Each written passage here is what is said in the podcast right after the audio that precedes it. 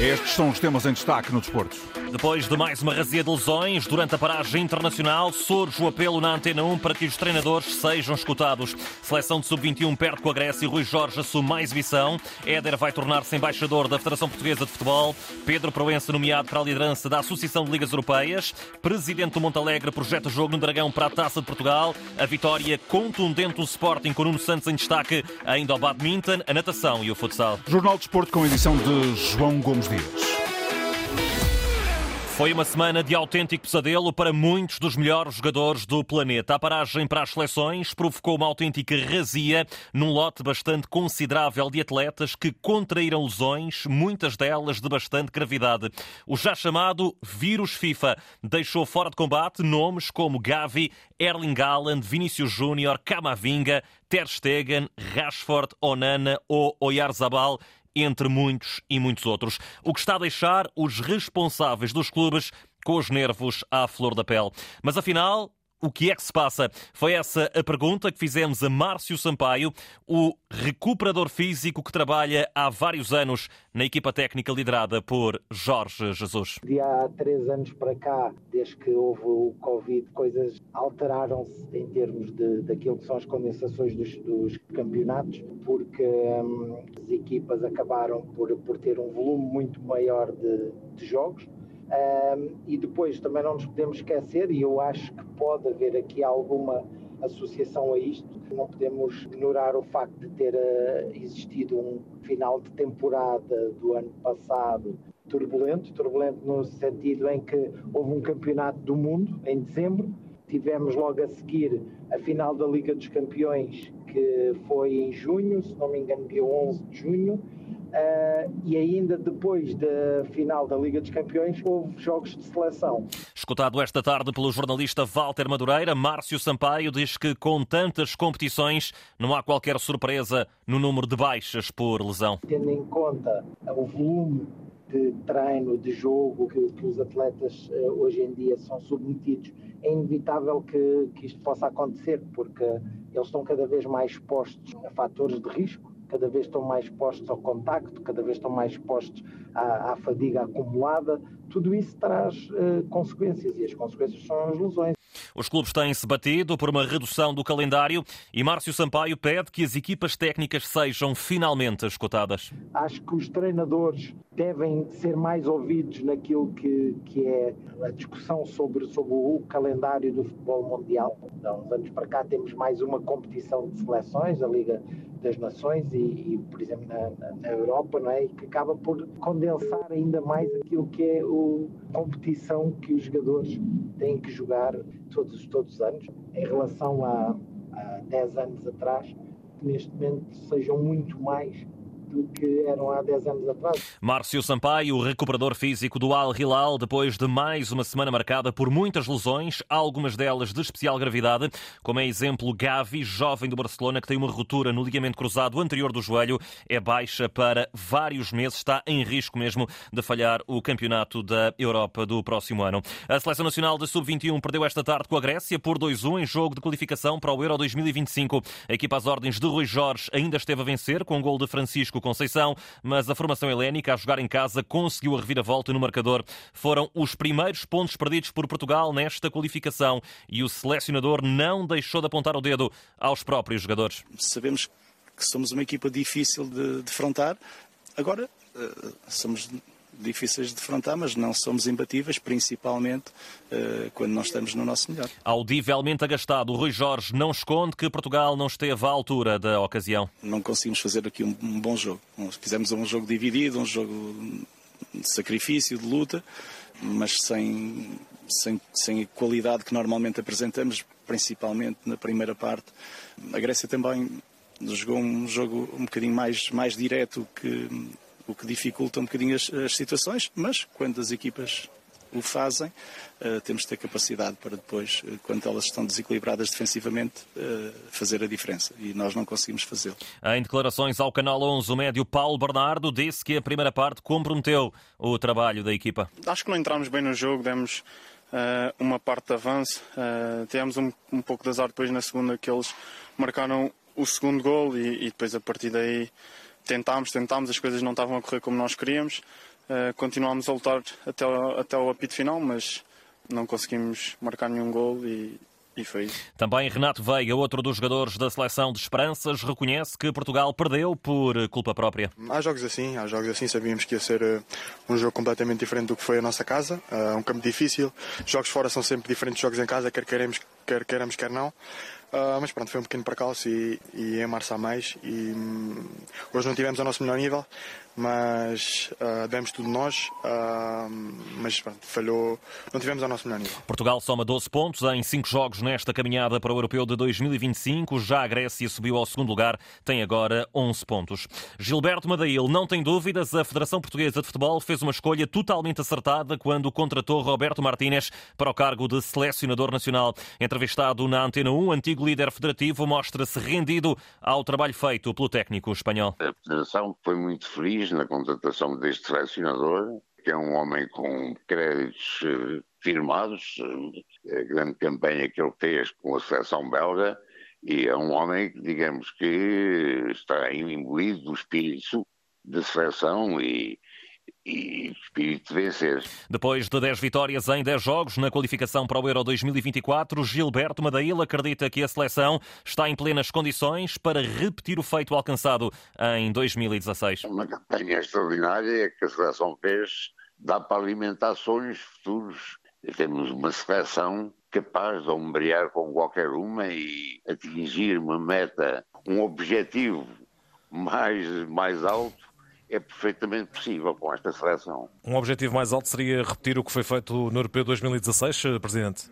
Sim, exatamente. Tentar uh, vencer este Europeu penso que esta seleção tem capacidade para isso. Gilberto Madail, entrevistado pelo jornalista José Pedro Pinto. Recordo que Portugal já sabe que vai estar no pote 1 do sorteio para a fase final do Europeu, por isso mesmo evita na fase de grupo as seleções da Alemanha, França, Espanha e potencialmente a Inglaterra. Ingleses que hoje jogam na Macedónia do Norte a partir das 7h45 da tarde. Também essa hora mais partidas, Ucrânia, Itália, Albânia, Ilhas Faroé, Chequia, Moldávia, Irlanda do Norte, Dinamarca, San Marino, Finlândia e ainda o Eslovénia, Cazaquistão. Ainda no capítulo das seleções, destaque para o apuramento rumo ao Mundial de 2026, na zona africana. Esta tarde, Djibouti 0, Guiné-Bissau 1. Com esta vitória, a formação guineense soma 4 pontos em dois jogos no grupo A de apuramento. Começa às 7 da tarde, na antiga FIL em Lisboa, mais uma edição da Gala Quinas de Ouro, um evento organizado pela Federação Portuguesa de Futebol e que será acompanhado de perto pelo jornalista Nuno Perlouro, ele que se junta agora em direto neste jornal. Nuno, muito boa tarde. Entre os vários destaques está o futebol nas camadas jovens. Olá João, boa tarde. Sim, é aqui nas de Ouro 2023 este ano com um olhar especial sobre o futebol de formação.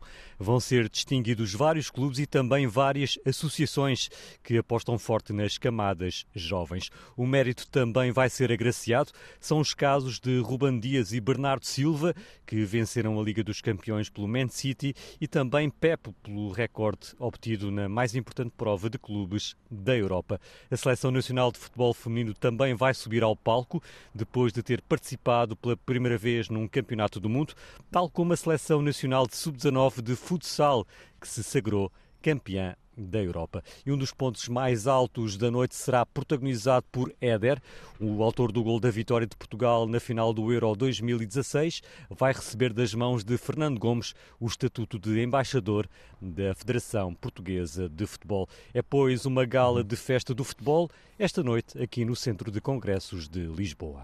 Nuno Perlouro vai acompanhar mais uma edição da Gala Quinas de Ouro que decorre no Centro de Congressos em Lisboa. Pedro Proença foi nomeado para assumir a presidência da Associação de Ligas Europeias, um organismo que reúne 40 ligas profissionais e representa mais de mil clubes de 34 países do velho continente. Esta nomeação será formalmente ratificada durante a próxima Assembleia Geral do organismo, que se realiza no dia 30 de novembro. Depois das seleções, vem a Taça de Portugal, com os 16 avos de final, a começarem já na próxima sexta-feira, com os jogos Vizela Estrela da Amadora às 7h30 da tarde e Porto Montalegre às 8h45 da noite. Ora, precisamente sobre este jogo no Dragão, o presidente de Montalegre já disse na Antena 1 que os adeptos vão ter autocarros grátis para a deslocação à cidade invicta para que possam assistir àquilo que diz ser um prémio para todos aqueles que gostam do clube. Eu até aqui eh, pedi à minha equipa, pedi à minha estrutura, pedi aos jogadores, pedi a toda a gente para que se concentrassem eh, nos jogos que nós tínhamos. E nós tínhamos eh, jogos extremamente difíceis. Agora sim, podemos pensar no, no Futebol Clube do Porto, podemos preparar o jogo da melhor forma possível e, e, fazer desse jogo uma, uma, grande festa. E eu não tenho dúvidas que vai ser uma grande festa, independentemente do resultado. Os jogos não se ganham antes de começar, mas seremos vai ser extremamente difícil. Temos os pés assentos na, na terra, mas nós tudo iremos fazer para lutar pelo pelo jogo e, e, para fazer desse jogo uma grande festa. Acho que é um prémio mais que merecido para todos os jogadores, para toda a equipa técnica, para toda a estrutura e, e nós vamos nos preparar da melhor forma possível para nos apresentarmos nesse jogo.